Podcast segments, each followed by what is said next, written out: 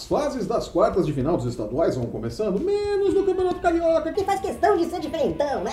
E mais do que a bola rolando, chama a atenção os problemas extra-campo que os clubes paulistas vão acumulando. Sério? Pior é a situação do São Paulo, que vem jogando mal e a todo momento arruma um problema novo para bagunçar um ambiente naturalmente bagunçado por anos de falta de comando. É a casa da mãe Joana, né? Você assistiu o jogo? No Santos, os atrasos dos salários coincidiram com a queda de rendimento do time e Sampaoli não gostou nem um pouquinho, é... palma arara. No Timão, onde parece sobrar dinheiro para contratar mais jogadores, falta para cobrir uma dívida e evitar a penhora da taça do Mundial de dois mil e doze. É... que vergonha, né? Que desgraça.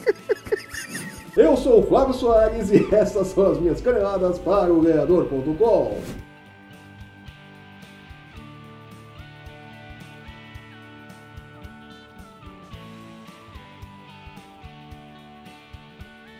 Enquanto os estaduais vão entrando em suas fases decisivas, os bastidores da bola vão fervendo, principalmente em São Paulo e no São Paulo. É. Ele acha que ele é bom ainda, hein? A Nau sem rumo, que é o tricolor do Morumbi, conseguiu arrancar sua classificação às quartas de final do Campeonato Paulista e, com problemas de elenco e cartolagem até as orelhas, eu me pergunto se foi mesmo um bom negócio pro São Paulo chegar até as quartas de final do Campeonato Paulista, né?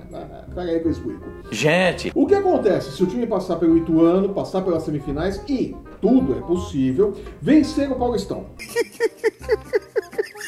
Imediatamente se cria um cenário falso de que tá tudo em ordem com o time, que o time se encontrou, e o preço dessa ilusão vai ser pago durante o Campeonato Brasileiro. O ambiente do São Paulo, assim como o elenco, não é bom. A rusga mal explicada entre o goleiro problema Jean e Wagner Mancini é apenas mais um problema na longa lista do tricolor que há anos vem fazendo rodízio de técnicos e não estabelece uma política de contratações ou pelo menos define uma cara para o tipo de futebol que pretende praticar. Como fez, por exemplo, o Corinthians, que tem um estilo definido e na história recente colecionou fracassos quando tentou fugir do seu D N A implantado ali por Mano Menezes e Tite, né? Não vamos esquecer. Que ideia de Tite? De equipe formada e formatada, ela está na base da sua equipe. Seguir no Paulistão não parece ser o melhor caminho para o São Paulo, mas ficar trinta e nove dias sem jogar e muito provavelmente sem o comando de Cuca, ou técnico do Pica-Pau Amarelo, que manda, mas não manda no time, poderia ser pior. Você veio antes do tempo! O ponto é que o São Paulo é um imã de problemas nos últimos anos, e aí falta apenas um rebaixamento para fechar o ciclo completo da desgraça, né? Se não corrigir os erros logo, poderá curtir uma Série B em dois mil e vinte, como já fizeram outros grandes. A parte boa é que esses grandes, quando voltaram da Série B, voltaram melhores. Pode ser aí, de repente, uma esperança pro torcedor do São Paulo, porque a coisa tá feia, vamos falar sério. Gramado também. Indo para a Zona Leste paulistana, Daniel Avelar. Nunca critiquei. Começa a repetir em dois mil e dezenove o que fez Jô em dois mil e dezessete, após marcar o gol da vitória do Corinthians sobre o Palmeiras no Campeonato Paulista daquele ano. Na ocasião, o atacante, que era reserva de Casinho, olha só que vergonha, a reserva do Casinho, gente, entrou durante o jogo quando o Timão tinha um jogador a menos e fez o gol da vitória. O resto todo mundo já sabe, virou titular, artilheiro do Brasileirão e campeão paulista e brasileiro. Glória! Adeus. Muito criticado no início da temporada, na verdade as críticas vêm desde a temporada passada, né? Avelar dá a volta por cima a partir do gol que deu a vitória ao Timão sobre o Palmeiras na fase de grupos do Paulistão deste ano. De lá pra cá, a qualidade de suas atuações vem subindo e o plano de repatriar Guilherme Arana vem perdendo força. Mas ainda existe, apesar da diretoria do clube negociar para trazer Avelar em definitivo, né? Vai ficar com dois laterais esquerdos ali, aparentemente em condições de serem titular, né? É verdade que o desempenho do Daniel Avelar também tem muito a ver com o fato de que Fábio Carille, pouco a pouco, vai organizando ali a defesa do Corinthians, vai ficando menos exposta à defesa do Corinthians, né? Apesar de ainda ter muitos problemas com o Henrique e Manuel, mas são menos. A defesa está começando a se organizar e Danilo Avelar começa a ter mais segurança, começa a ficar menos exposto e a ter mais segurança para chegar ao ataque, começar a render o que ele poderia render desde o começo. É isso mesmo, é bem claro, né? Uma mudança bem grande de, na parte do elenco. Quanto a essa negociação aí de trazer Guilherme Arana e manter Danilo Avelar, estamos falando aí de alguns milhões de reais. E é exatamente por conta disso, mostrar que tem dinheiro para gastar com jogadores, que a justiça penhorou a taça do Mundial de dois mil e doze do Corinthians por conta de uma dívida do do clube como uma faculdade. Sério? E por mais que André Sanches desdenhe dizendo que é uma réplica, a vergonha que a torcida passa é autêntica e ficará para a história. Vergonha desnecessária, pois trata-se de uma dívida de pouco mais de dois milhões de reais, o que no universo do futebol é quase nada. Bem menos do que os valores para contratar Avelar ou repatriar Guilherme Arana, por exemplo, né? Mas aparentemente nossos cartolas não sabem usar calculadoras. É, né? Talvez por isso os salários do Santos estejam atrasados e o time não vença há três rodadas no Paulistão.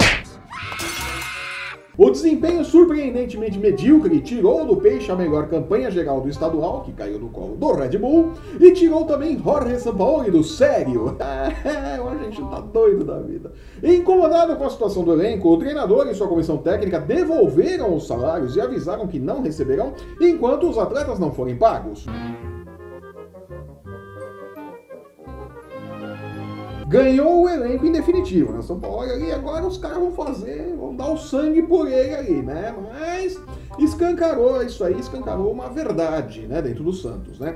A classificação do Santos para as semifinais do Campeonato Paulista vai depender não só do futebol em campo, mas também da entrada ou não de dinheiro na conta corrente dos jogadores, né? Então, fala sério, né? Se não pingar cascalho ali, dificilmente o Santos classifica, né?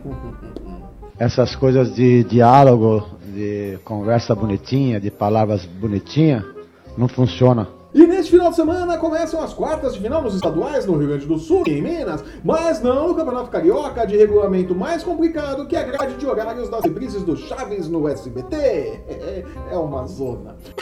Jura? Na penúltima rodada da Taça Rio, o Botafogo goleou a Portuguesa e agora respira por aparelhos em sua busca por uma vaga nas semifinais. Precisa vencer o Americano no próximo domingo e ainda torcer por uma combinação de resultados e pelos números da Telecena. Pessoalmente, eu acho que não vai dar, tá? E precisando partir para uma nova rodada de remédios para tratar desta virose maldita que me pegou nesta semana, fico por aqui. Eu sou o Flávio Soares e estas foram as minhas caneladas para o Ganhador ponto com.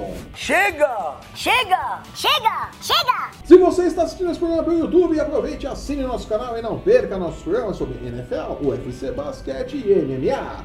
Acesse o Ganhador ponto com e não perca um lance do seu esporte preferido e os odds das casas de apostas para as principais competições esportivas do mundo e para as chances de o Corinthians conseguir outra réplica da taça do Mundial de dois mil e doze com a FIFA, né? Mas que cola! Deixe seu curtir e seu comentário e siga o Ganhador no Facebook, no Instagram e no Twitter para não perder um lance do seu esporte favorito. Os links estão no post que acompanha este vídeo. Eu volto na próxima quarta-feira comentando os destaques do final de semana no Futebol Brazuca e os jogos do meio de semana. Até lá! Tchau!